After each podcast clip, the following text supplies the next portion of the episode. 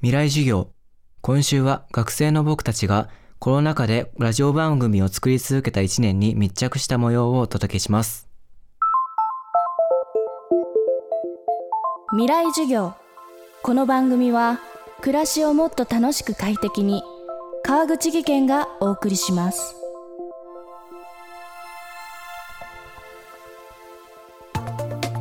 2020年2月27日政府は全国の小中高等学校と特別支援学校に3月2日から春休みに入るまで臨時休校を要請しました。それからおよそ1年。その間には緊急事態宣言とその延長があり解除されてから今もなお登校授業の制限が強いられています。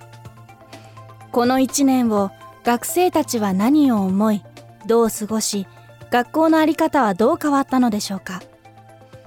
今週はコロナ禍でラジオ番組を作り続けた日本工学院八王子専門学校音響芸術科ラジオスタッフ専攻2年生に密着した1年を4日間にわたってお送りします未来授業1時間目テーマはラジオが止まった日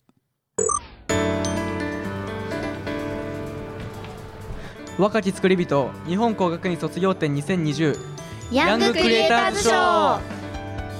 2020年2月23日土曜日。この日これまで遠い話だと感じていた新型コロナウイルス感染の危機が学生たちの前に大きく立ちはだかりました。卒業展示会で放送中だったラジオが止まったのです。そしてそれは授業が止まった日となりました。大森彩音と藤原泉です。よろしくお願いしますお願いしま自分が担当したあの番組だけちょっと放送ができないっていう状況になってしまって合計7つの番組がある中で6つ一応あの生放送はできたんですけど最後の自分の番組だけできなかったっていうので自分としてはやっぱりすごい悔しいものがありましたね。そこまで準備してあの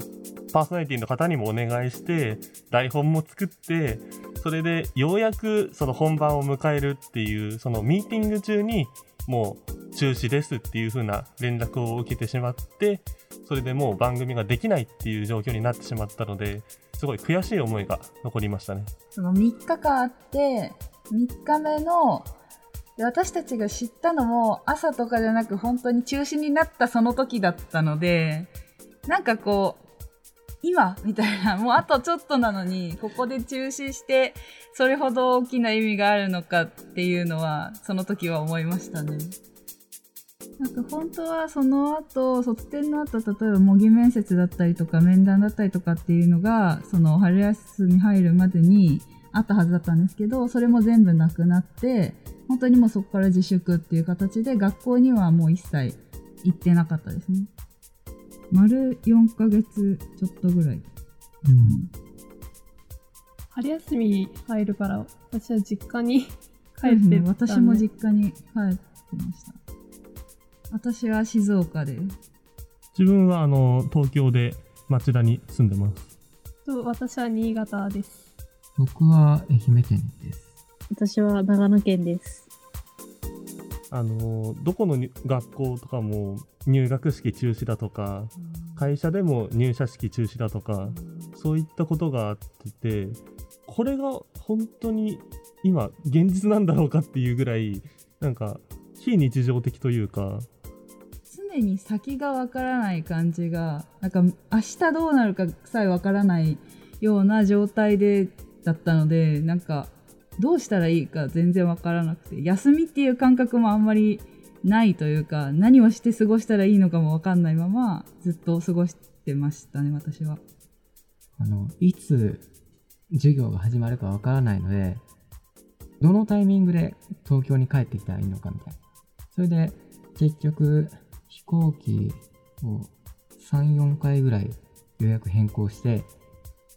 やっと帰ってたっていう感じでした。私は、えっと、オンライン授業が始まるって言われたんですけど、私の家にインターネットがちょっと繋がってなかったので、そういう設備の方からもちょっといろいろ大変でしたね。数ヶ月に及ぶ学校閉鎖。しかし、授業の日は消えていませんでした。その間、学校では学生を支援するためのサポートチームが結成され、パソコンや Wi-Fi の貸し出しなど、オンライン授業を受けるためのサポートが開始されました。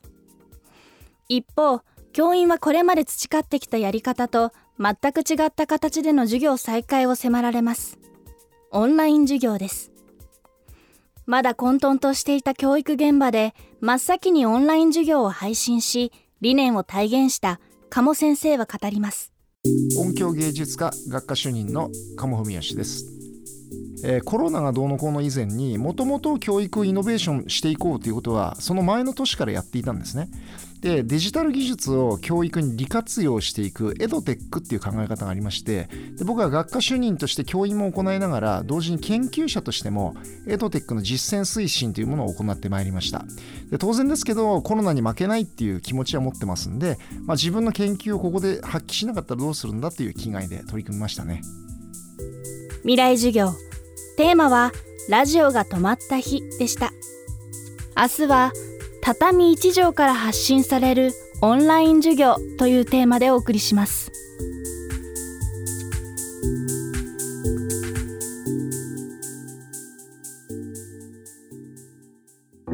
川口技研。